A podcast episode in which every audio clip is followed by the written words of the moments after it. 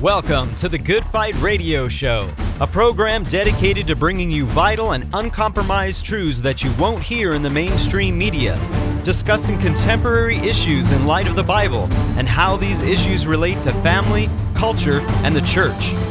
The heart of this show is to glorify Jesus Christ and expose the works of darkness as He is commanded in Ephesians five eleven. Now here's your host, Good Fight Ministries' own Chad Davidson. Halloween has become one of America's biggest holidays.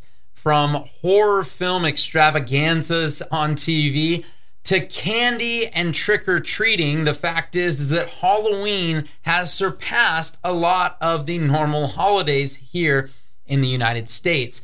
But for Christians, what we want to answer today is, should Christians be celebrating Halloween? So with me today to discuss this is the president and founder of Good Fight Ministries and pastor of Blessed Hope Chapel in Simi Valley, California, Pastor Joe Schimmel. How are we doing? Praise God. Ready to tackle this topic. Yeah, it, it is a really, really important one. And I got to be honest, we've we've posted about this on our Facebook page, on Instagram and so forth. And there's a lot of people, I would say, that are on our side concerning this.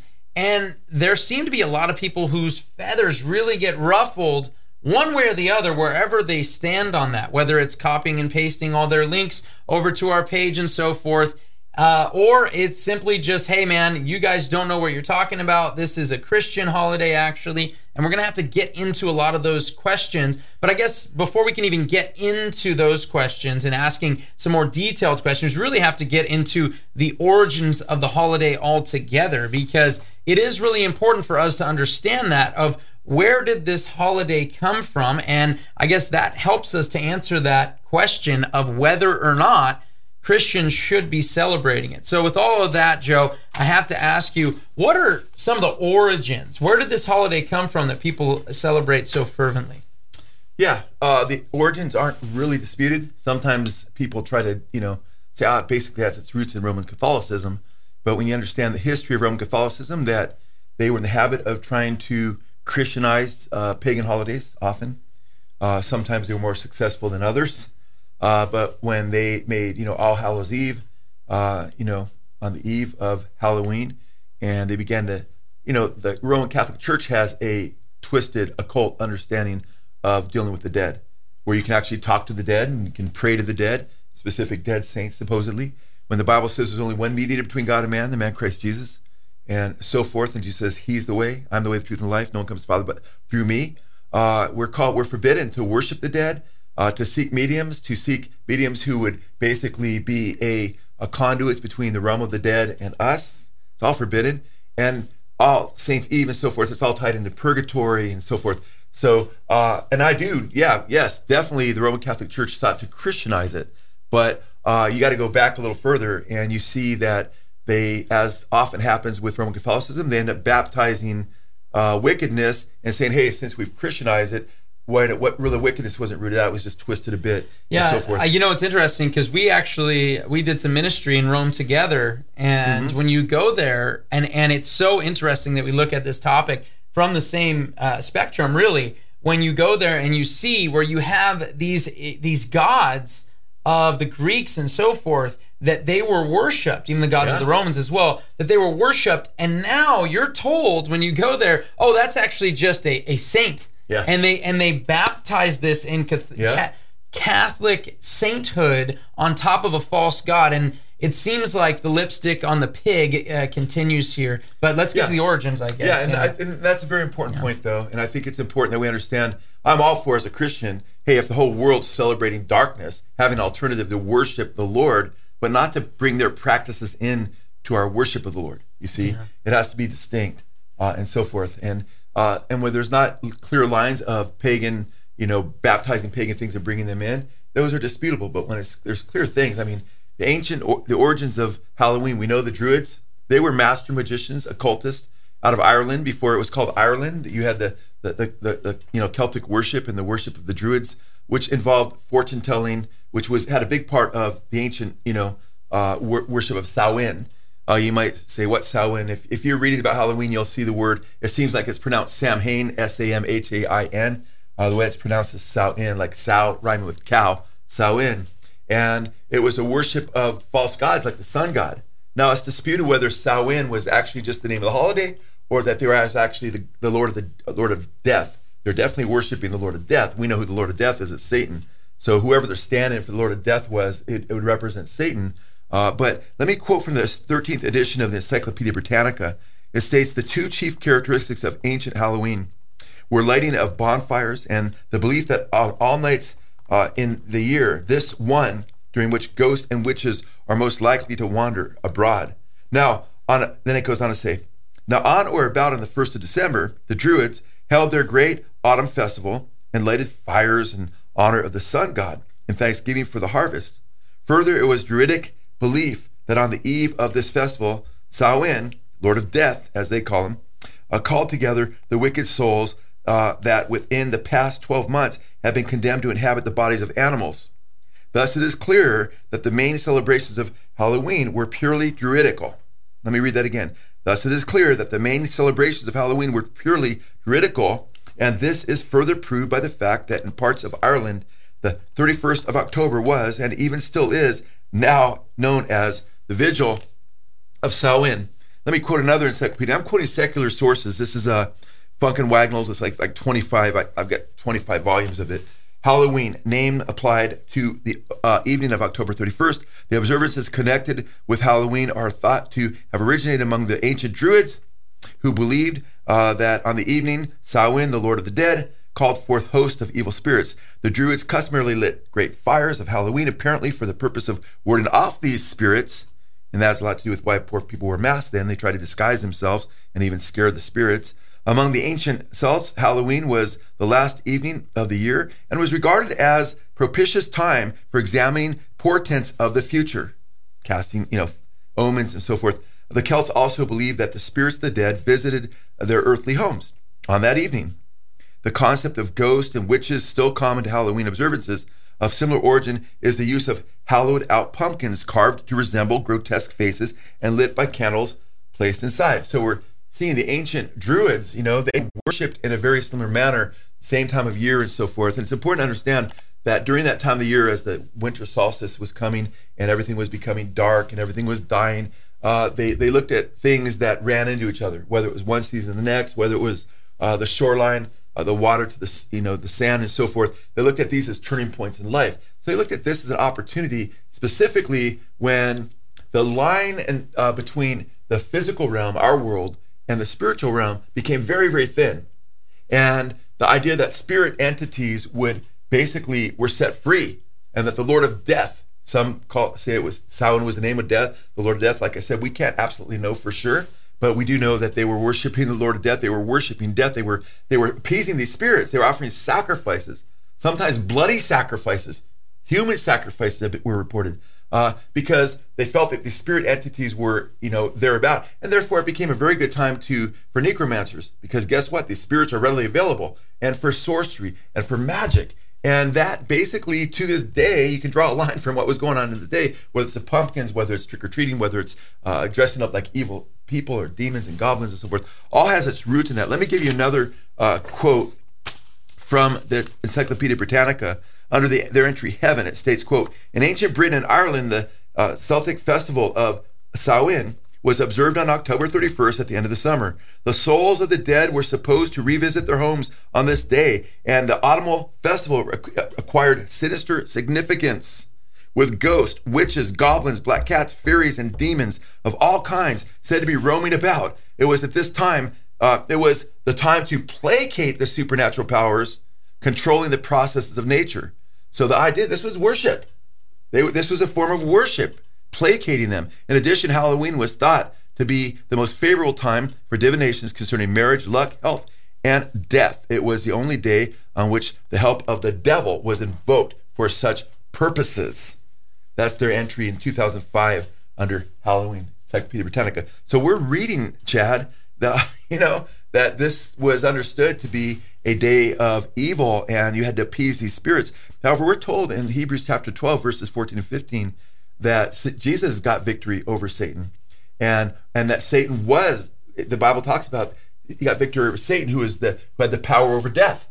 So we know who the Lord of death is, right? It's Satan, but we know that Jesus is Lord of all, and he conquered Satan. So it's interesting, whatever name you want to call it by, God, false gods will go by different kinds of names. Satan even comes the angel of light.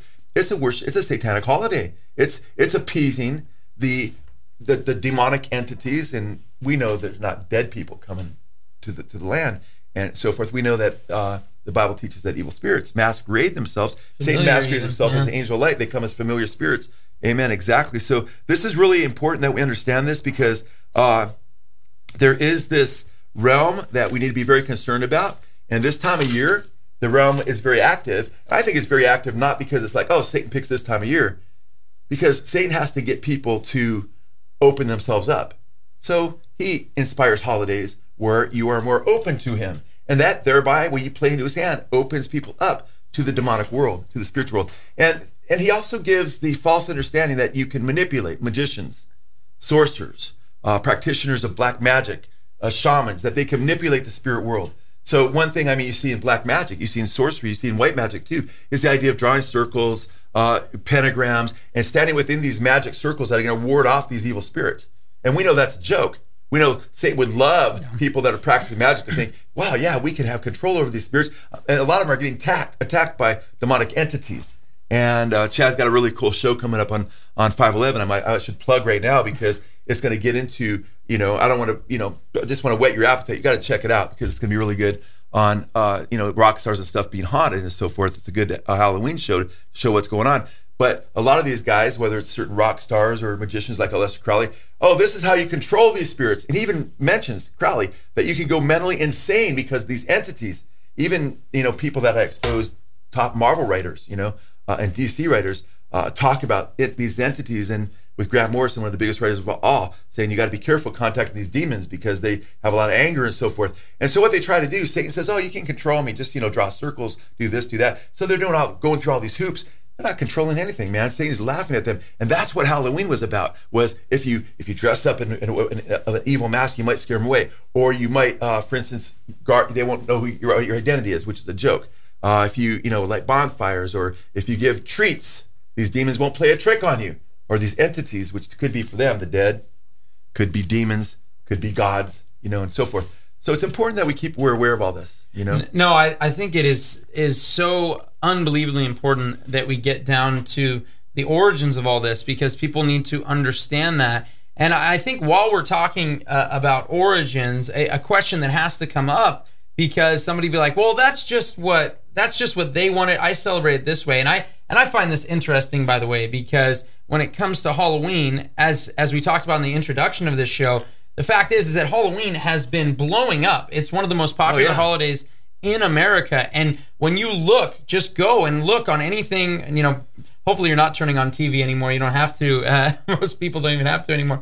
But man, if it's not like, oh, this month we got to get all our horror films out, this darkness. And guess what? The fact is, is that, and I'm sorry if you have younger children, this is a reality, especially if you got daughters in high school, the the the wear that a lot of the young ladies that are wearing, that men just wait for Halloween, because the young ladies are known for dressing as scantily clad as possible. Yeah. In fact, that's the joke, is that it's it's almost, you know, rebellious not to be half naked as a woman on Halloween. And this is something that is so huge. This is humongous. Every college campus, all of these things, people are dancing around. These are some of the biggest parties you'll ever go to. And I'm saying this as someone who, I didn't come to the Lord until just before I was twenty-one. So I'm not someone who didn't go into that party scene. And Halloween wasn't something that I looked forward to every single year before I knew Christ. All the darkness and so forth. It was something to look forward to. Before, yeah, when before I came to know Christ.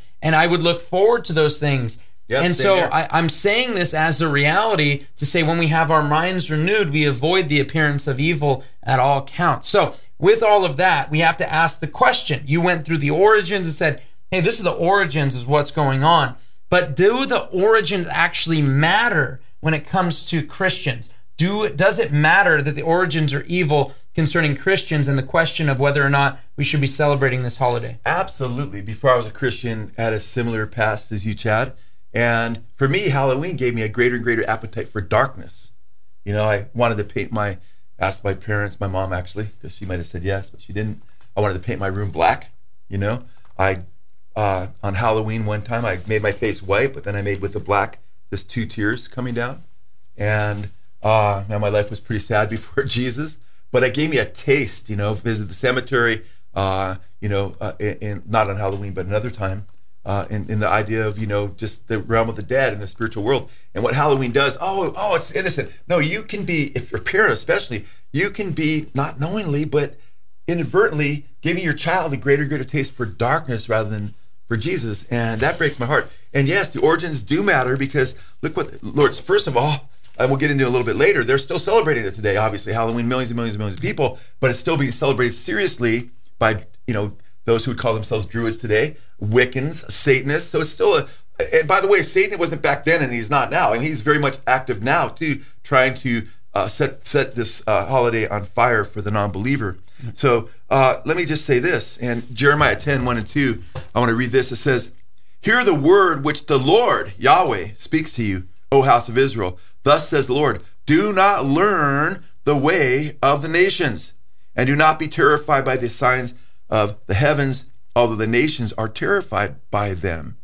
For the customs of the peoples are delusion." Because, and it goes on. So it's interesting. The customs are delusion, and then it goes on to talk about how they cut down a tree and they make an idol out of it, and they put they they they, they make it into a, a, a false god, and they bow down and worship it, and so forth. And what's interesting is when he's saying not to be terrified and not to imitate the ways of the nations, it's talking about their pagan worship. And what was happening in those days is they were terrified, just like he says. They're terrified of these these gods, these so, supposed dead people, and these spirit entities. And they recognized many of these were evil spirits that the supposed Lord of the Dead had let them had let free that particular evening, that particular day. So it's interesting that we look at this because Halloween was also, and he mentions the signs of the heavens. It's talking about astrology there. And they would tell the future. They would get understanding the future that would from and it basically open them, open them up to a bunch of false teachers, Druid teachers, Druid liars, man, false prophets, sorcerers, and so forth, to give them revelation about the future. In fact, listen to this. This is uh, the N L T's translation of the Jeremiah ten two, which I think is great in the way that it brings out explicitly what we're talking about with regard to forthtelling or foretelling the future. This is what the Lord says. Do not act like the other nations who try to read the future in the stars. Do not be afraid of their predictions, even though the nations are terrified by them. So what happened is the master occultists held the hearts of a lot of the people in their hands because they had to come to them to understand how to deal with the dead rather than submitting to the one true God and recognizing that he had power. So it definitely has relevance uh, to today, uh, a lot of relevance. In fact, we're warned about in Scripture that we're not to imitate the customs, as I mentioned, the nations, but another passage like that, which I really appreciate, is Deuteronomy eighteen, nine through twelve, which is a radically inclusive list of many of the things that are practiced in the occult today, and they're forbidden as an abomination or as detestable. Uh, it says, quote, "When you enter the land which the Lord your God gives you, you shall not learn to imitate the detestable things of those nations," like, for instance, dressing up like demons, right? "There shall not be found among you anyone who makes his son or his daughter to pass through the fire," which would have to do with human sacrifice, and that was going on by the Druids and so forth. "One who uses divination," that was going on as well. "One who practices witchcraft," that was going on. "One who interprets omens," that was going on. "A sorcerer," that was going on. "One who casts spell," that was going on. Or a medium, that was going on. Or a spiritist, that was going on. Or one who calls up the dead, that was going on. Whoever does these things is detestable to the Lord. Wow. I want nothing to do with anything like that. Amen. "And because of these detestable things, the Lord your God will drive them out before you. You shall be blameless before the Lord your God. For those nations which you shall dispossess, listen to those who practice witchcraft and to diviners. But as for you, the Lord your God has not allowed you to do so." So I think it's imperative that we understand that a lot of that day was a day where they opened themselves up spirit world. And guess what? They just happened to be getting all these revelations about the future. Yeah, by demonic entities that were channeling uh, magicians and so forth.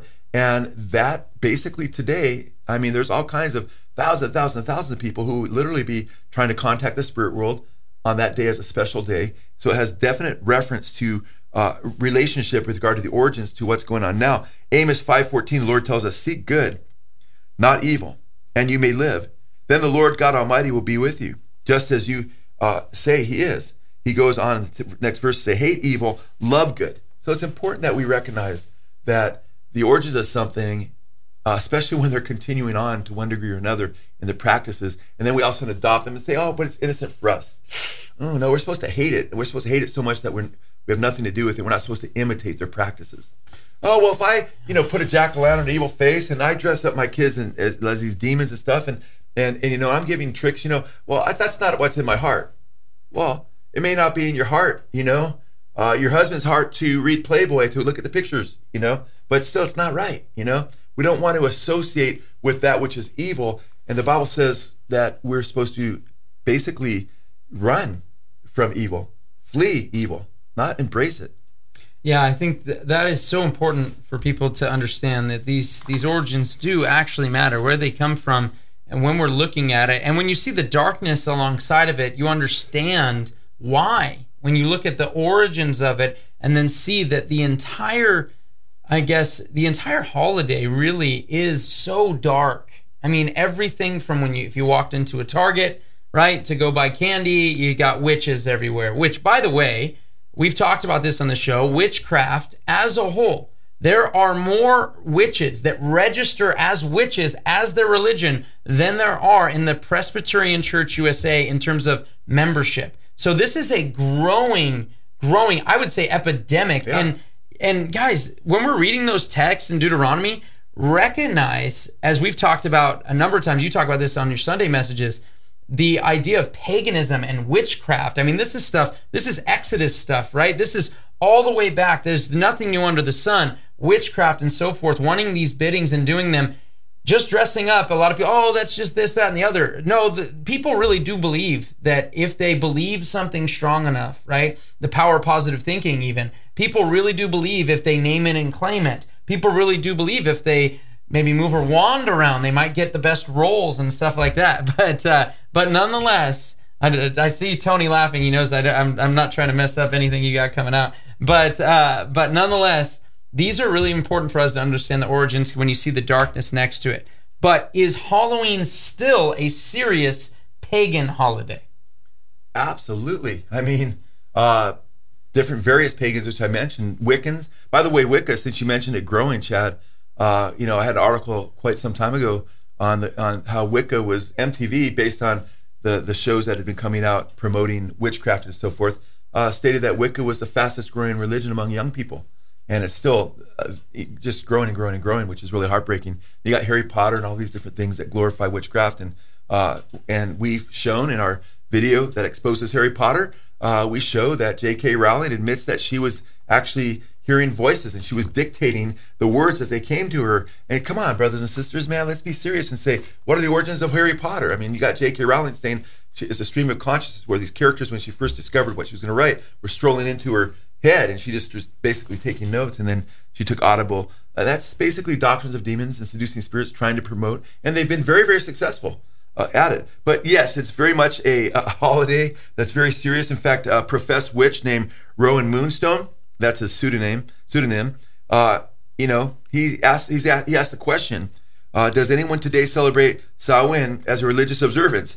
He responds by writing, quote, yes, many followers of various pagan religions Yes, many followers of various pagan religions, such as Druids and Wiccans, observe this day as a religious festival. They view it as a memorial day for their dead friends, similar to the national holiday Memorial Day in May. It is still a night of practice of various forms of divination concerning future events. All these things are forbidden, you guys, in Scripture. Uh, now, it's interesting.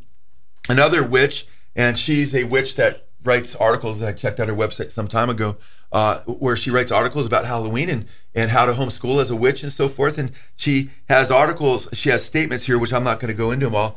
I've got quotes here, and I may be preaching on some of this, and a lot of this on Sunday, because it falls on the thirty-first. Yeah, know? I think that's important too for you guys. Um, and I'll and get I, deeper. It, one of the cool things is I see a ton of the comments are from people that actually watch on the live stream. I talk to all the time, you know, from from Chuck to uh, Lady Songbird there and so forth. A ton of people on the live stream right now that do come and meet with us on Sunday mornings when we do meet on here at nine o'clock Pacific Standard Time. We're moving to nine thirty, actually, uh, so I don't want to mess that up. The following week we'll be moving so to nine thirty. So in two weeks, right, next we'll, week Sunday. We'll be at nine thirty Pacific Standard Time. For you guys to join us, you can go right onto the Blessed Hope Chapel Uh, YouTube channel, and make sure you join us, especially for this Sunday, because Joe's going to be talking about this subject more in depth, because I won't be there to butt in, and he'll be able to just go no, for a full lot, hour. So No, that, that'd be great. But I just wanted to point that out for you guys who were wondering. And there's a ton of people in the comments. So if you guys see that, you guys can send them a link as well for me while we're while we're on the show. Yeah, and I'll mention just a tad bit of what she says. She talks about how to homeschool your kids and how to use Halloween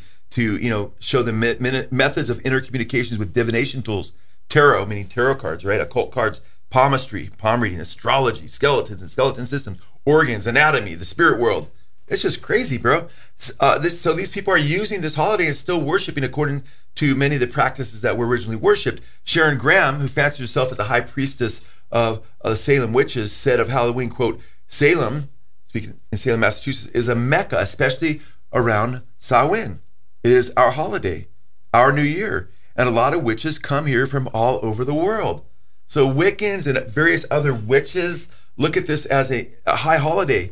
Uh, Wiccan high priestess Dorian Valiente, anyone who studied the occult in any depth knows her name because she helped formulate Gardenian Wiccan. I mean, the most popular form of Wicca, modern Wicca, which basically goes back down to Gerald Gardner, who was a member of Crowley's O T O and consulted with Aleister Crowley, the Satanist, and used many of his teachings within, brought them into Wicca. Wicca was started by a pervert. This guy was a pervert, and Crowley uh, gave, you know, basically supposedly gave him his blessing. And by the way, he, Crowley's do what thou wilt shall be the whole law became the Wiccan, part of the Wiccan rite is do what thou wilt. They changed a little bit, yet harm ye none.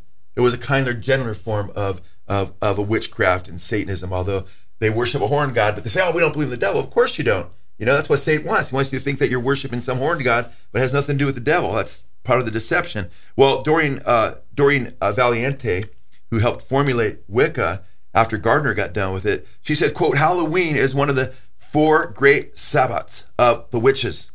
To witches, Halloween is a serious occasion. However, merrily celebrated is the old Celtic Eve of Samhain. So they're saying we're still practicing that. In fact, Satanist, or Satanist Anton LaVey, who founded the Church of Satan, who wrote the Satanic Bible, uh, he uh, states unequivocally uh, in the Satanic Bible, quote, after one's own birthday, the two major satanic holidays, he say, states are May the first and Halloween. So it's one of the top three holidays for Satanists is Halloween to this day. In fact, the Church of Satan's fact page stated, quote, Halloween is a time when the masses reach down inside and touch the darkness, which for us Satanists is a daily mode of existence. Now think about what he's saying right there. Halloween is a time, or the Church of Satan is saying on their fact page, Halloween is a time when the masses reach down inside and touch the darkness, which for us Satanists is a daily mode of existence. As they may freely, as they may freely, he says, quote, indulge their fantasies by donning costumes that allow for intense role-playing and the release of their demonic core.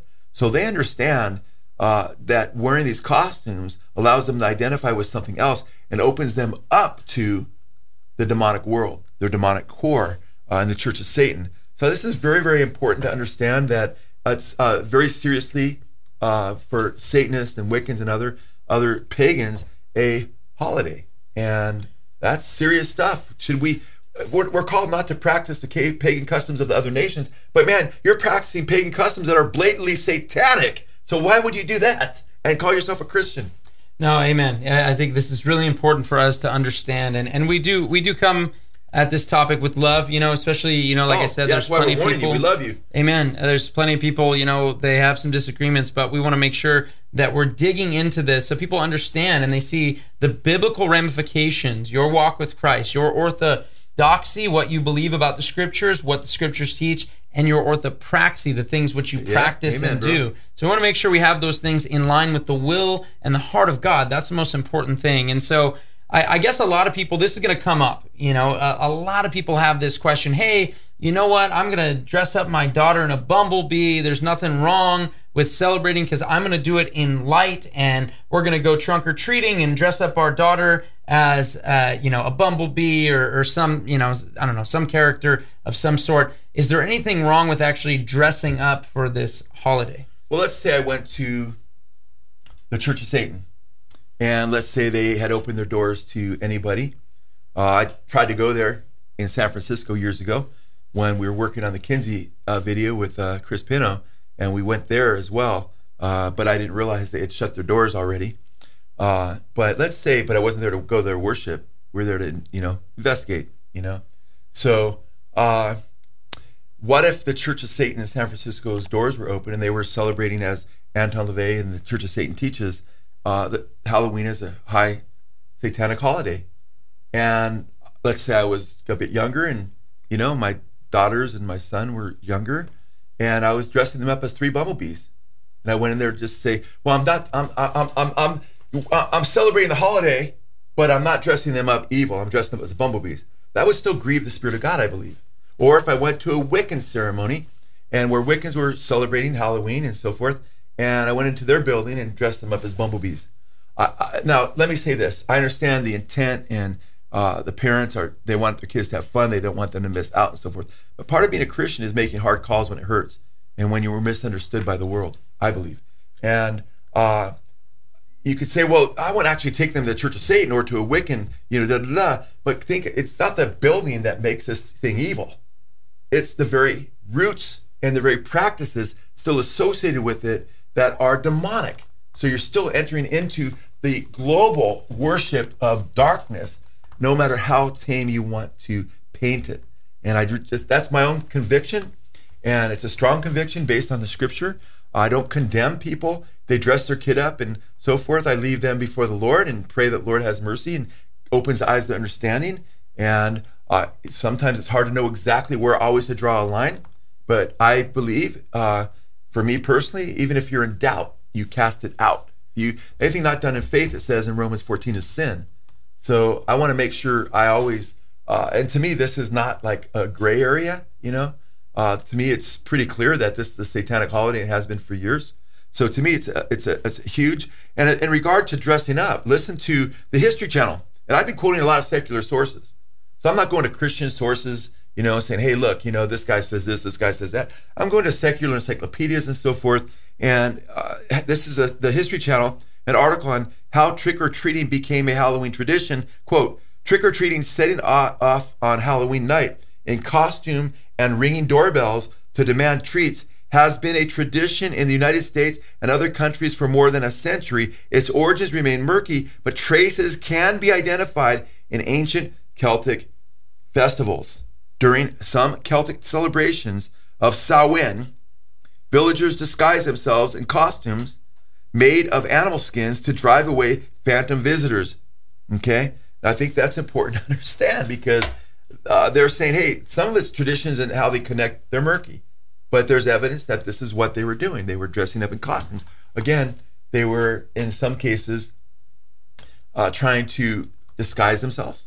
In other cases, whether it was using jack-o'-lanterns or what have you, or making their, their faces evil themselves, playing right in the devil's hands and thinking they, thinking they were going to, you know, cause these spirits to be afraid of them or what have you.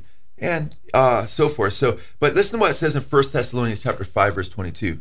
Because a lot of professing Christians will, there's a lot of Christian moms and Christian, you know, they'll dress their kids up, but they'll dress up like witches, like it's no big deal, and, and so forth, or ghosts, and dress their kids up like ghosts. First Thessalonians five twenty-two says this: abstain from all appearance of evil.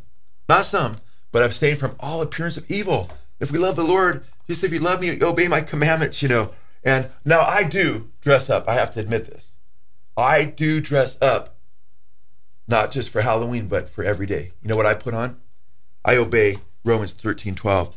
Paul gives us an idea for a biblical costume. The night is nearly over.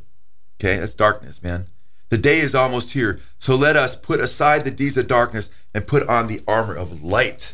So I believe as Christians, that's the costume we're called to be put on. But it's not just, it's not a costume that we wear on the outside. It's a reality that we put on the inside, where we put on the armor of light. We we put, put on the whole armor of God, as Paul said. We take off the old man and we put on Jesus. And what a great opportunity to encourage your kids. Hey, you know what? This is what we need to put on. And point them to Jesus. And, uh, and, and celebrate Jesus, not just that day and night, but every day and every night. No, I think that is, you know, really important, you know, because, you know, I have little ones, and my oldest has always been my most outspoken. Uh, and when it comes to his friends and so forth, all of them, when they meet new friends, maybe playing football or wrestling or baseball, and someone asks the question, you know, what are you guys going to dress up as for Halloween. And my son Eli, the first thing that comes out of his mouth, oh, you don't know that Halloween is from the devil? And then give, likes to give them a speech, and then we have to have conversations. But it does lead to uh, a gospel message. Being able to say, I know we don't we don't do that. We don't practice that, even though it can be uncomfortable, but that's fine. I think that uncomfortability is a great place to be. Being in a season of uncomfortability, being in a place where you're uncomfortable, sometimes is because you need to be stretched. And sometimes you need to be poked in the side to share the gospel. And this is a great time to do it, to be able to explain why you don't engage in darkness. Now, someone actually asked the question on the live here. Now, there's too many comments, so I can't catch up with it. But it relates to, similar to dressing, but it actually has to do with the trick-or-treating aspect of Halloween and whether or not Christians should be trick-or-treating as they, I guess, attempt not to celebrate Halloween, but still trick-or-treat. Well, for me personally, and, you know, we're being asked questions and people want to know our feelings on these things, and people can go somewhere else if they're looking for pablum, or they're looking for uh, to appease their consciences, or if they're looking for something that agrees with they, what they want to do. But we want to please the Lord, and I'm not saying you can't want to please the Lord and have a different view, but if you're just full-blown just embracing Halloween and saying, hey, it's great, you know, man, I'm pro- I have a problem with that personally, but that's going to be between you ultimately and the Lord. When it comes to practices, if I went to a Halloween party and I was just doing apple bobbing, right? Or, you know, uh, doing other things that are associated with some of the Halloween parties, I would have a hard time because I'm participating in that party. And uh,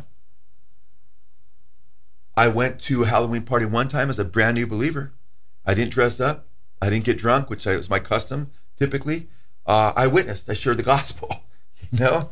And uh, much to the chagrin maybe of some of my uh, old friends and what have you that were there. But uh, but then after that, it was like, you know, I found different ways to share the gospel. We've written a great track for uh, those who want to pass out tracts on Halloween. Maybe Tony could link that to that in that the deal. But listen to what the same History Channel article states in regard to uh, the history of wearing costumes and dressing up. Trick-or-treating, setting off on Halloween night, and costume ringing, it goes on to say, same article I was quoting from earlier, goes on to say, during some uh, Celtic celebrations of Samhain, villagers disguise themselves in costumes made of animal skins to drive away phantom visitors, right? Well, now listen to what they say about trick-or-treating. Uh, the same article goes on to say, on the sacred night, people gathered to light bonfires, offer sacrifices, and pay homage to the dead.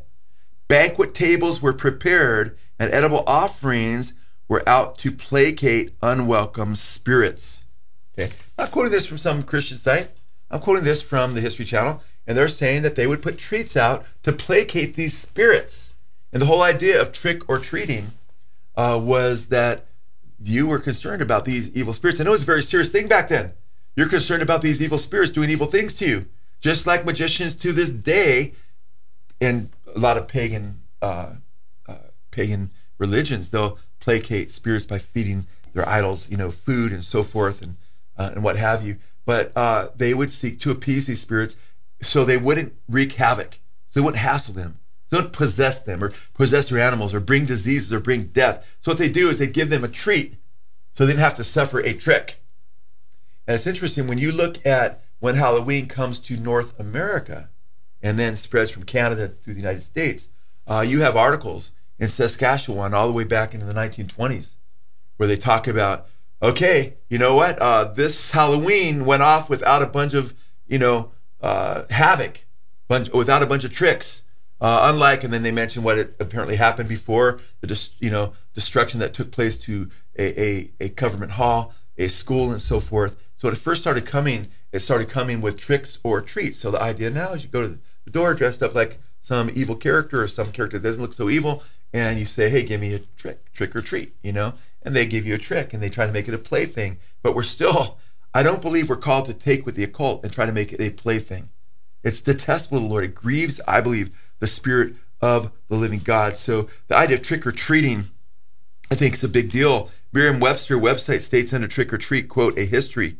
Uh, Samhain marked the end of summer and the onset of winter and occurred on a date that corresponds to our November first. It was believed that during Samhain festival, that the world of the gods was visible to humans, and that the gods took advantage of the fact by playing tricks on their mortal worshippers. Those worshippers in turn responded with bonfires on hilltops and sometimes masks and other varied disguises to keep ghosts from being able to recognize them. These tended to get spooky and dangerous around Samhain, with bloody sacrifices and supernatural phenomena abounding. You know what it's saying? Bloody sacrifices and supernatural phen- phenomena abounding. This is Merriam-Webster's, the Merriam-Webster website. And it goes on to say, not quite the neighborhood haunted house, but maybe there's a, the faintest ec- uh, of echoes here, right? So it's important that we understand that as Christians, we're not supposed to fear the dead. They have no power over us. And we're not supposed to fear evil spirits and placate them. And basically, it becomes a form of worship. The word worship, brothers and sisters, means serve. Amen? So you start serving uh, these entities uh, so they don't wreak havoc on you. That shows that you're fearful of them. And the Bible says we're not to fear the false gods. We're not to fear men. We're supposed to fear the one true and living God. And I want nothing to do with pagan worship. And that's just very clearly pagan worship.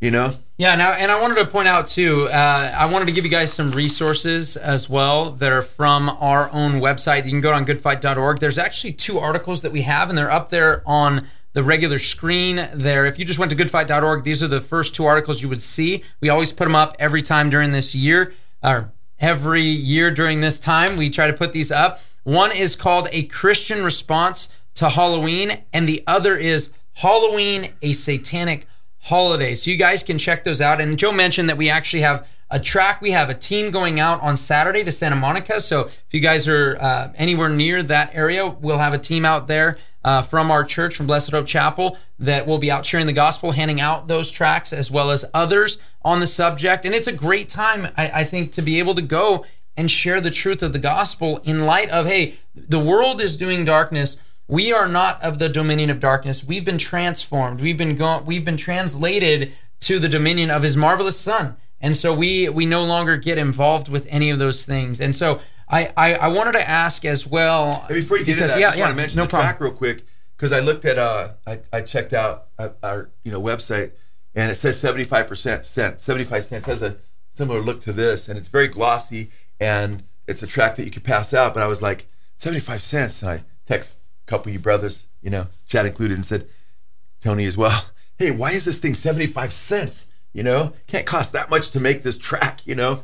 And then they got back to me and said, it must be your cachet or something, because it's forty-five cents now. So if your cachet says seventy-five cents, it's forty-five cents. And then I was still like, hey, is there any way we can get cheaper? If is there any way we could, you know, I mean, how much it cost? And I'm just giving you some inner, just, I'm a transparent guy, some honest things. I was like, what in the world? I was like, man, let's take the gloss off and just get in print. You know, so uh, there'll be two versions. One may not get read as much. That's one reason we try to make them attractive, so that the kiddies will read them and actually see the truth of who Jesus is. But that's something we'll discuss later at a Good Fight meeting, is trying to get some of our tracks that cost a little bit more to make because they're such good productions, and just a lower yeah. And forty-five quality. Cents for that is the cost of making sh- and shipping. Actually, it's, it's even less. Uh, it's more shipping than it costs. So we try to do those completely at cost, so they are as nice as, as possible, um, and because we want to make sure there's something to grab. One of the one Absolutely. of the best tracks I think that we have, and I, I'm I know I'm totally getting us off subject, and we only got about fifteen minutes, but but is "Are You on the Road to Heaven?" That is my personal favorite track, and I know it's the personal favorite track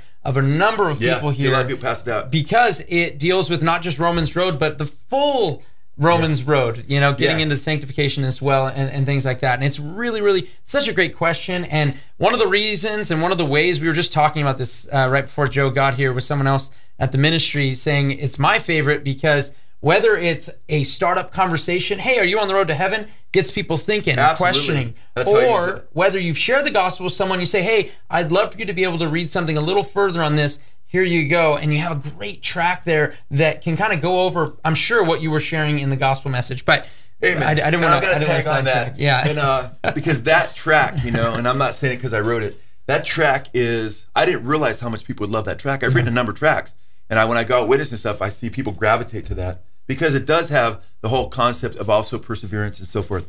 But in regard to the question, Chad, should Christians participate in the holiday?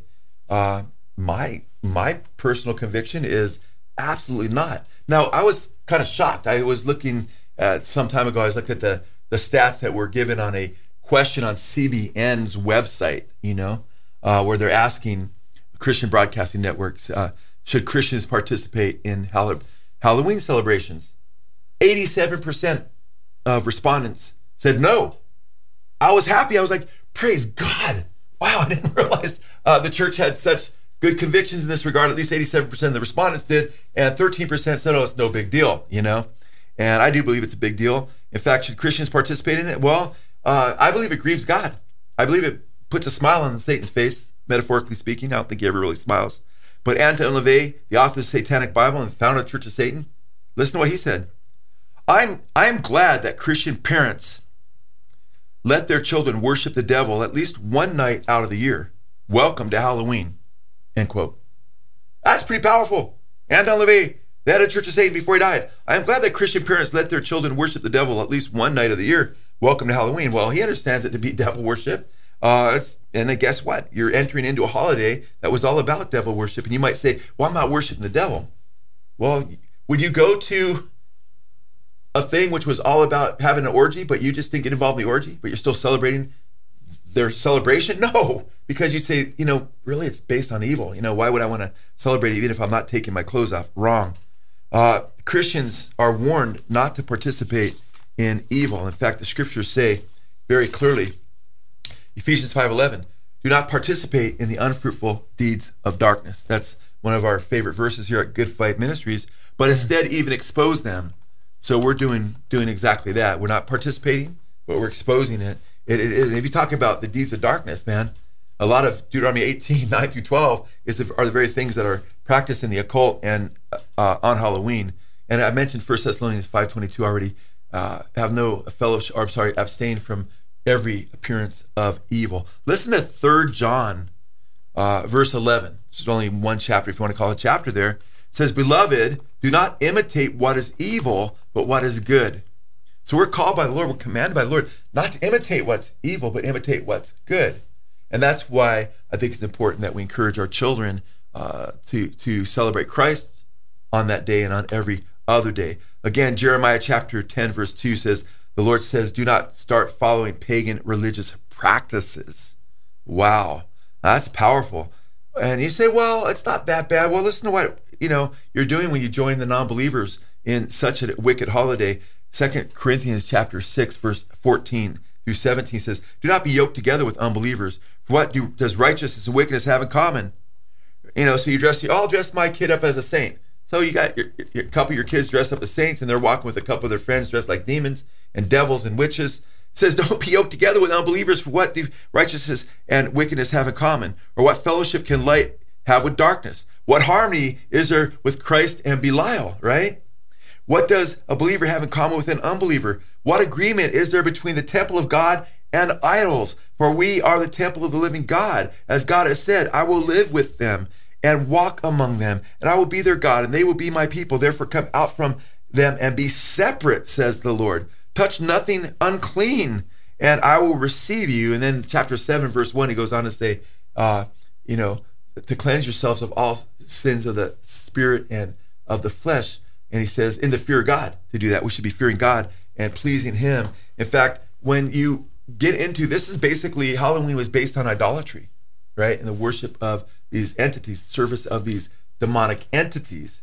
And you might say, well, that's not what I'm participating in. But Paul warned uh, that if you were opening yourself up to idolatry, you were, you were basically opening yourself up to demons, uh, even if you didn't mean to be doing so.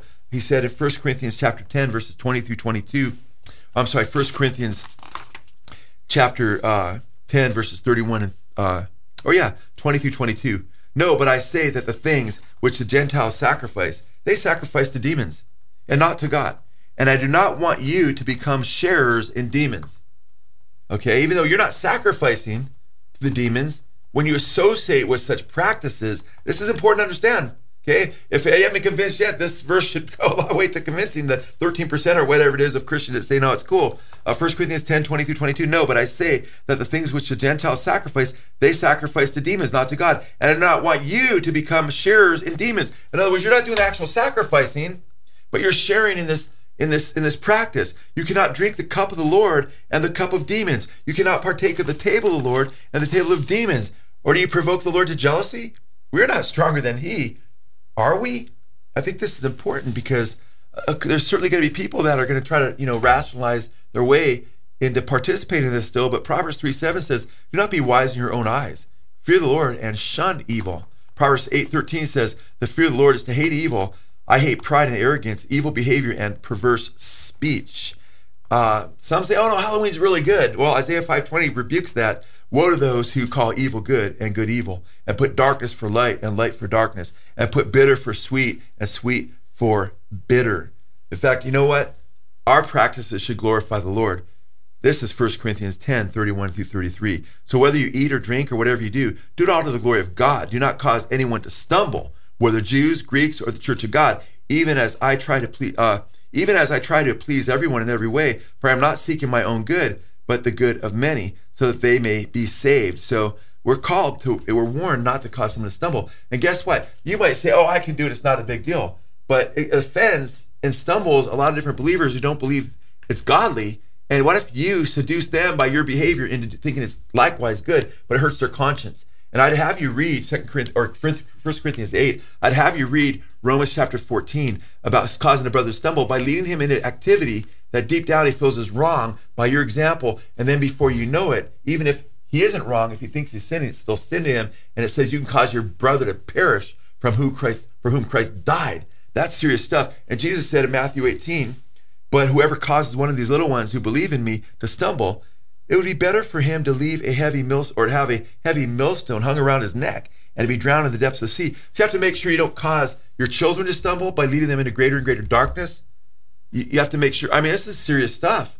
You have to make sure that you're not leading people into darkness because you just play on the fringes of this, this holiday. So I think that's important. No, I, I think it is really important. And, you know, we got about six or so minutes left. Um, and I, I think that gives us just enough time to answer this next question. Because a lot of people on here, even seeing questions, you know, people are like, well, we have a trunk or treat at our church. Obviously, I think you've already dealt with that when we dealt with the trick or treating on why that's that's wrong as well. But but some people are like, well, am I supposed to sit at home and keep the lights off and not answer my door? Am I supposed to hand out tracts? I mean, what am I supposed to do if I'm a Christian and I am like, okay, it's October thirty-first. I know that sun's going down. A bunch of people might be knocking on my door soon or whatever it may be. Yeah. What on earth can I do on that night that is a safe alternative that isn't me participating in the practice of wickedness that, that the no, origin and, of it and is? It's a great question. And, and that blesses my heart that people want to know, hey, what can I do instead? You know, and I've jotted some things down on that. That was one of the questions we wanted to answer. Uh, and Chad, I'm sure you have some things to say as well. And I only got Four, four point, you know, four minutes and twenty seconds maybe now. yeah. But uh, let's try to get through that in just the four minutes we have. Uh, you know, I've had to deal with that because I have kids, you know, and now grandchildren. Chad has children, which are my grandchildren. We both have to deal with that. So it's not as though we're single people that are, you know, don't have to deal with children and, and deal with these pains. And it's tough as a single person as well at times. But uh, we do believe in healthy alternatives. So uh, we turn the lights on. Instead of shouting at the darkness, we expose the darkness as we're commanded. But how do you expose the darkness? He says, let the light of Christ shine in you, right? We shine the light of Christ. We show the scriptures, what God's word says, and therefore we shine the light. Uh, so uh, I, I personally, uh, first of all, the term Halloween means to be hallowed. It means it's a shortened for hallowed, Halloween Eve, you know? And hallowed means to make holy. And just the term Halloween, Halloween, that's a day, okay, guess what? I want my day to be truly holy. I want to truly, I pray all the time, hallowed be thy name. Jesus commanded me to do so. I'm not going to hallow his name by celebrating darkness. I'm going to celebrate Christ, okay? And I do that every day. I'm going to always hallow his name and put him first. So uh, one of the things is, is, you know, we abstain from all the things we've just been talking about, but we celebrate Jesus. We turn the lights on, you know? In our fellowship, we have a, a time of celebration of Christ. So we have a big party, and we focus on Christ. Sometimes we have worship and, and music, and, and hopefully uh, this Sunday, the thirty-first, because it falls on Sunday, we'll be getting together, and hopefully, you know, we'll be having worship songs, you know, and, and, and praise and worship and having a great time together. And kids, we, you know, we actually have bouncers, and uh, not just physical bouncers, you know, we had a lot of, of those in the fellowship and what have you. But we have literal bouncers. We'll have bouncers that kids can jump and play and so forth, and, and uh, festivities and so forth. But not not dressing up at all, not celebrating Halloween at all, but celebrating Christ like we do every day. We, it's the Lord's Day. We celebrate Christ the Lord's Day anyway. We sometimes and often, you know, we've through the years had Feast of Charities, which is the t- biblical term where we get together and we celebrate with food and, and celebrate with the kids and, and the adults. And we're going to do basically a Feast of Charity and celebrate the harvest of souls. You know, it's the harvest time, the bringing of souls, and, and, and, and win people to Christ. And what I would do is, you know, sometimes, you know, if it's if you don't have something like that going on, sometimes my wife and I would just leave. Years ago, we just leave with our kids and, and go somewhere, be gone that night, you know. Uh, other times we pass out tracts, you know, I'll go witnessing, things of that nature. Those are all different alternatives you have. But one thing with the kids that you need to do, I think, is use that opportunity to show them who Jesus is. Say, hey, this is darkness. This is what the Bible warns about. And this is a celebration of the evil spirit world and service to them. But I want to share with you, children, share with them how Christ got the victory of Satan. We always talk about a substitutionary atonement, in fact, that he paid for our sins and accepted mm. the wrath of God on our behalf. What a great time to treat, teach them the aspect of the atonement of, of, of Christus Victor. It's how Jesus has victory over Satan. And say, hey, look, kids, you understand that this was worship of the Lord of death and the worship of demons, but Christ has victory over Satan. We don't have to fear those spirits. This is why they dress up. This is why they gave them treats traditionally, and now they continue to do this practice, usually not having a clue what they're doing, unless the serious practitioners, right? But young people, you tell your children, you know what? Guess what? Christ gives us victory. And I sure would like to share scriptures like this, Hebrews two, fourteen and fifteen. Therefore, since the children are sure in flesh and blood, he himself likewise also partook the same. God became a man, that through death, his death on the cross, he might render powerless him who had the power of death, that is the devil, and might free those who through fear of death, that's ancient Druidism, right, are subject to slavery all their lives. And the gospel went to pagan Ireland, which was Druid worship then, uh, very much so. And many people became Christ under Saint Patrick's ministry before Catholicism and so forth. Uh, and Re- Revelation one, seventeen and eighteen says that Jesus snatched the keys of hell and death from Satan. And he has victory now. He has the keys of hell and death. The scriptures tell us in uh, uh, in First John three eight, I love this, for this purpose the Son of God was manifested, that he might destroy the works of the devil. In fact, if you have children, you might go back later and go through these scriptures and write them down and share them with your children. Jesus came to destroy the works of the devil. Colossians one, thirteen and fourteen, he has rescued us from the dominion of darkness and brought us into the kingdom of, of the Son he loves, in whom we have redemption and forgiveness of sins. One more uh, scripture on that, Acts chapter twenty-six, verse eighteen, uh, that he's rescued us from the domain of darkness and brought us into the dom- uh, uh, and, and from the dominion of Satan and brought us to God. So many scriptures like that. And I would encourage people to read one of those two articles, because we have a testimony of a gal who says, I'm passing out tracts now, you know, and that's what my husband and I do. We, we pass out tracts that night.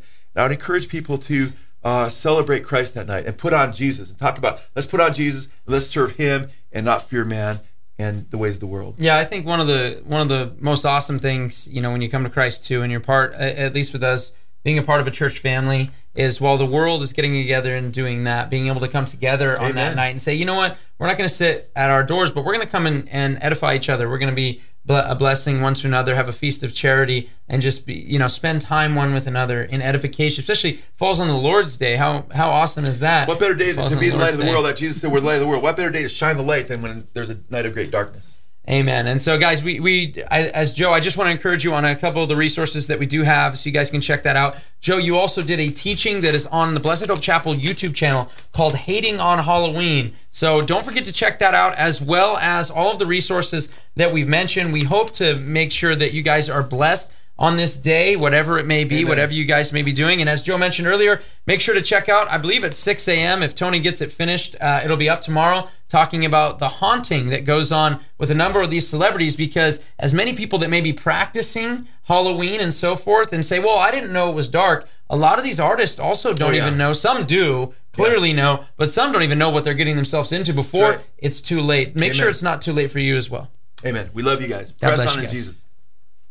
You've been listening to the Good Fight Radio Show, brought to you by Good Fight Ministries. If you're blessed by this show and would like to partner with us, please consider visiting our Patreon page at patreon.com slash goodfight. Or you can write to us at P O. Box two two zero two, Simi Valley, California, nine three zero six two. Or call us toll-free at one eight six six J C Truth.